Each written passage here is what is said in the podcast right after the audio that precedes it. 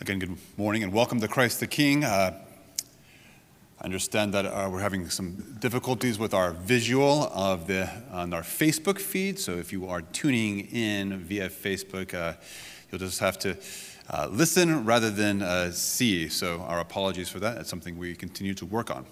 But now, as we turn to God's Word, allow me to lead us in a word of prayer. This from our opening hymn, "Lead On, O King Eternal." We ask you to lead us, O King eternal. We follow you not with fears, for gladness breaks like the morning wherever thy face appears. Thy cross is lifted over us. We journey in its light. The crown awaits the conquest. So lead on, O God of might. And as we turn to your word, O Christ, we ask that you would lead us. You would open up our hearts to your word and your word to our hearts, so that as we study your word, you will draw us closer to yourself. It's in Jesus' name that we pray. Amen. Please be seated. Our passage this morning is a familiar one. Uh, this idea of discipleship involving us, uh, the, deny yourself, pick up your cross, and follow me. That is a sentiment I've heard before, maybe some of you have heard before. We're going to look at this, and I've just been reminded of how important it is, especially when we come across a passage that you may be familiar with. It's so important for us to say, Yeah, yeah, got it, seen this before, I know what it means, pick up your cross, follow Jesus, got it.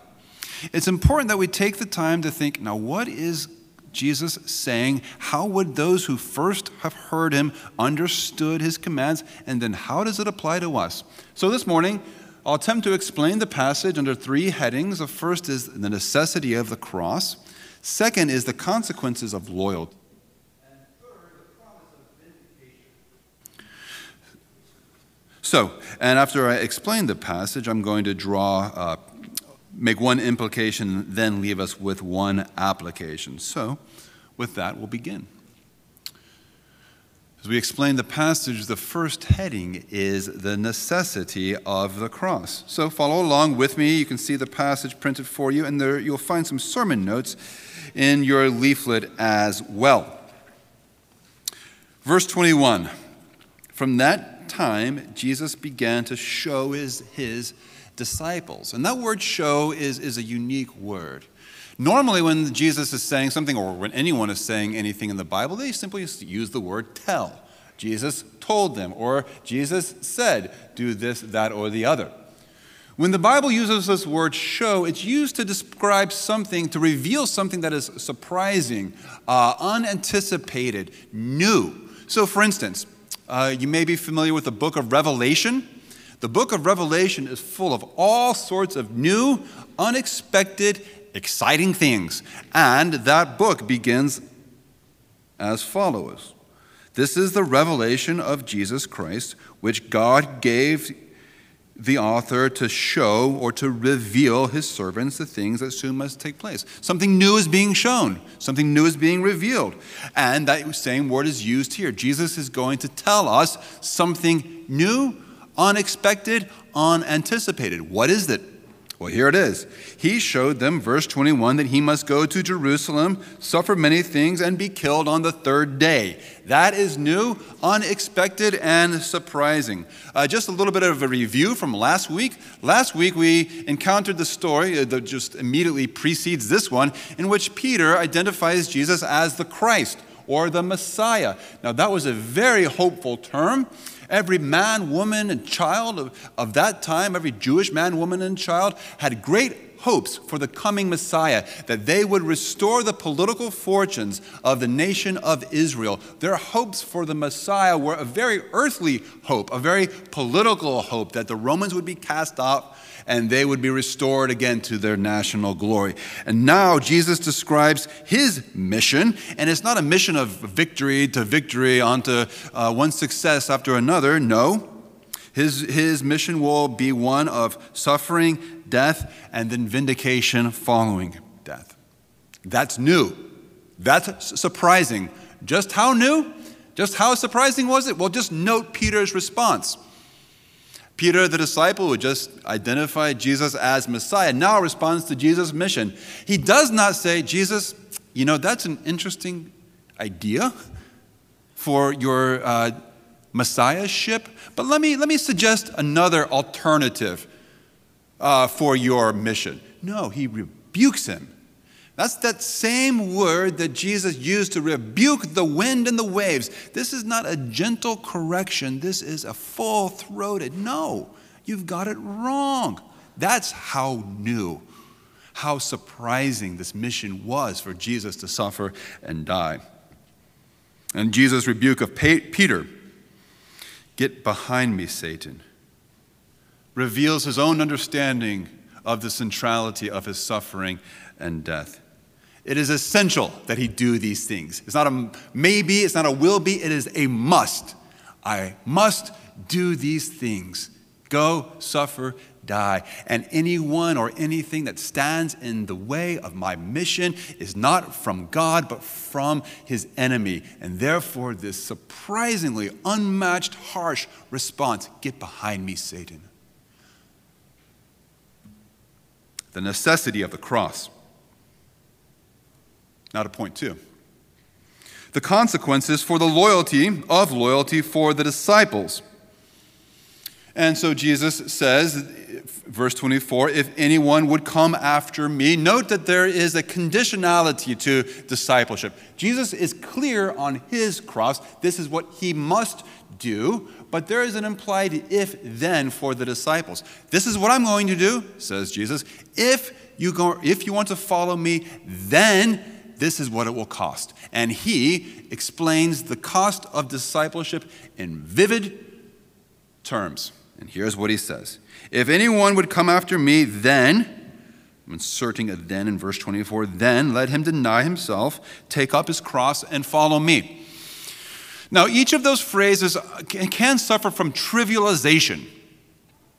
Deny yourself, pick up your cross. We can hear those and not really res- or wrestle with just how stark that must have sounded to those who first heard it. Well, I think when I hear deny yourself, what I hear is practice self denial. If you want to follow Jesus, you've got to practice self denial. That sounds reasonable. That sounds something that Christians should do, right? You should practice self denial. Would you believe that nowhere in the Bible that it, does it say you should practice self denial?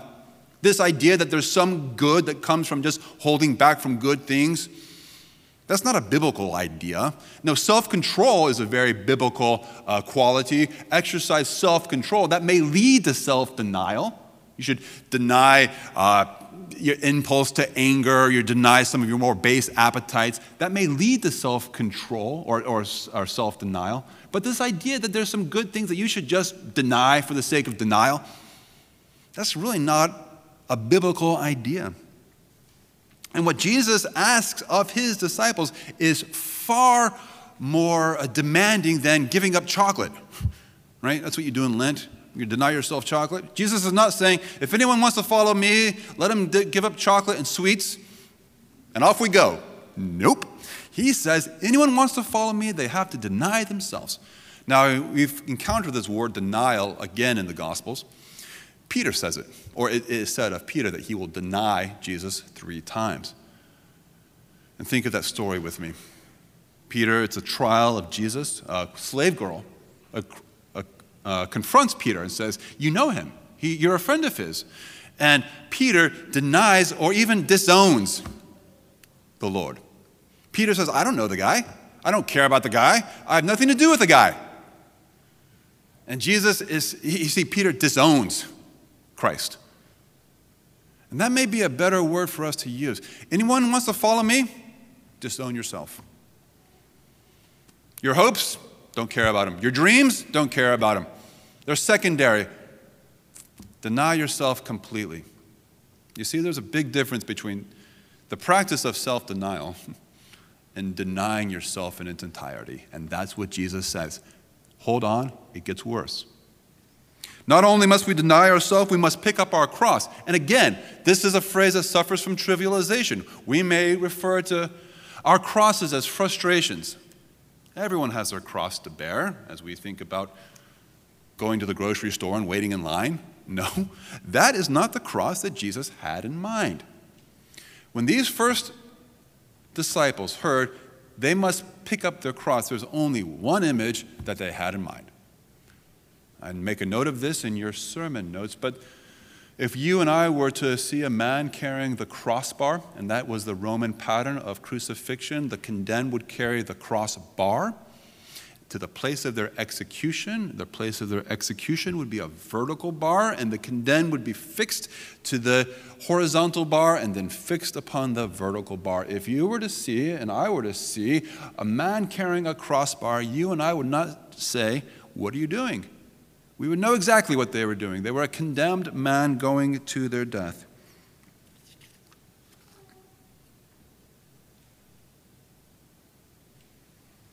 Let me pause and just remind us of what this passage has taught us so far that Jesus is the Christ, the Messiah, but this Christ will not bring about the restoration or salvation in this life. There's not going to be a political restoration. He's going to go to a suffering and death and eventual vindication. Further, if anyone wants to follow him, they are signing up for the same fate. His disciples must deny themselves completely and follow Jesus to his grave. Now, that just sounds like a bad deal. I mean, why would anyone say, please, sign me up? But that's exactly what 11, 10 out of the 11 of these disciples did. Take Judas Iscariot out of the equation who denied Christ. 10 out of the 11 original disciples denied themselves to the point of death. Peter, Andrew, and Philip actually picked up their little literal cross. They were crucified just like Christ was. Seven others went to various forms of martyrdom. What compelled them to say yes? That sounds like a great idea. I will do exactly what you say deny myself and pick up my cross and follow you to the grave. That's a great question. Let's continue on in our passage. Note verse 25 begins with a series of phrases that begins with the word for. For whoever would save his life will lose it. For what will it profit a man if he gains the whole world, forfeits his soul? soul? For the Son of Man is coming, going to come with his angels in the glory of his Father. Those statements, each of which begin with for, are building an argument. As if Jesus is anticipating this very question. Why would anyone want to do what I just described? Well, here's why. Because whoever would save his life will lose it. Whoever loses their life for my sake will find it. You can insert the word because for that first word for in verse 25. Why should we pick up our cross, follow you? Because Whoever would save his life will lose it. Whoever loses his life for my sake will find it. What will it profit a man, etc. Jesus tells his disciples that they should do what he is asking them to do deny themselves, pick up the cross, because if they do, they'll find themselves. They will receive true life, real life. They will find who they really are. So now the, now the next question, the next logical question why will losing my life, Jesus, for you, result in me finding my life? And verse 27 answers that question. Here's why because the Son of Man will come with angels and the glory of his Father in heaven, and he will repay each person according to what he has done. Now, again, just consider the clear logic of Jesus' argument. Why should you pick up your cross? Why should you follow him even to the grave? Here's why. Because if you do, you will find life. Why will following you result in life? Because I'm going to return one day and repay everyone according to what they have done. In my sermon notes, I summarize Jesus' arguments. Remain faithful to Jesus because there is an ultimate final judgment to come. And finding or losing life will depend upon the outcome of that judgment. And here's my aha moment as I studied this passage. My aha moment was that I'd always viewed this passage of finding yourself and losing yourself as, as a reward for this earthly life. As if Jesus were saying, You don't want to live a small minded, selfish life. No, no, you don't want to be like Scrooge of the Christmas carol. You want to give yourself to some noble cause. You want to lose yourself for the cause of Christ. And if you do that, then you're going to find yourself. And while that may be true, that is not what this passage is saying. This passage is not telling us that the reward for our discipleship will be found in this earthly life. This passage is teaching us instead that after this life is complete, there will come a judgment. And the man who will judge is the same one who says, Now follow me. And the result of Jesus' judgment is that some will receive true life and some will lose their life. In the same way, we can trivialize the cost of discipleship, thinking of minor inconveniences as carrying our cross. We can trivialize the reward, rewards of discipleship. And the rewards of discipleship is not a full, meaningful life here and now. The rewards of discipleship are the weight of glory that will come in eternity when the Son of Man returns and bestows upon those that are faithful to him true life, real life. That is the reward for your discipleship, and it is no shame to think of our discipleship in terms of rewards. These early disciples were motivated by the hope of eternity. So here's one implication if your hope in Christ is limited to this world, you are to be pitied. That's not me talking, that's actually the Apostle Paul who says the very same thing in 1 Corinthians chapter 15. The hope for eternity, it, it, let me start over. If uh, the benefits of our discipleship are simply benefits we receive here and now, then the costs of discipleship do not make sense. The hope of Christians' discipleship is reward based in the life to come. So I move from one implication to one application, and the application is you and I must be heavenly minded people. We must be people like these disciples who had their eyes fixed on the heavenly prize. People like that are referenced in the book of Hebrews whose eyes were set on a better country, a heavenly country. You and I must think more often and with greater clarity about the eternal reward for our faithfulness to Christ.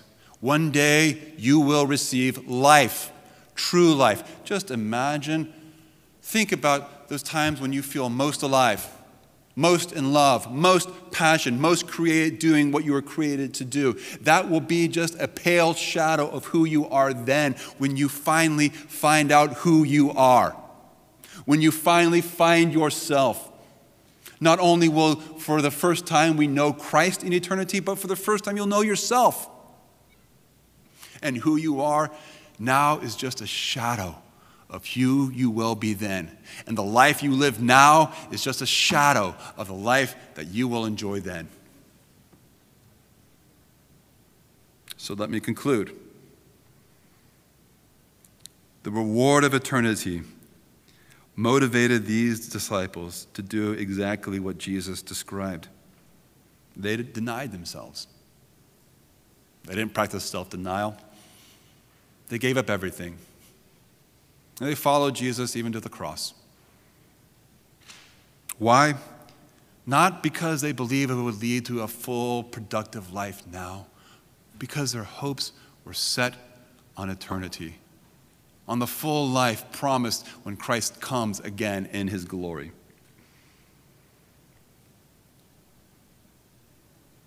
Our discipleship to Jesus has the same demands. Deny yourself. Follow Jesus. Our discipleship is not likely to have the same consequences as theirs. Martyrdom is a very unlikely fate for any of us. Yet the demands are the same disown yourself, follow Christ. Why? Because the Son of Man will come with the glory of his Father with all the angels, and he will repay each one according to what they have done. these first disciples were motivated by the promise of true and eternal life. And our discipleship must be motivated by the same. So here is your application for this week. This week, I encourage you to think more clearly and more often about the eternal salvation that Jesus offers to all who are faithful to Him.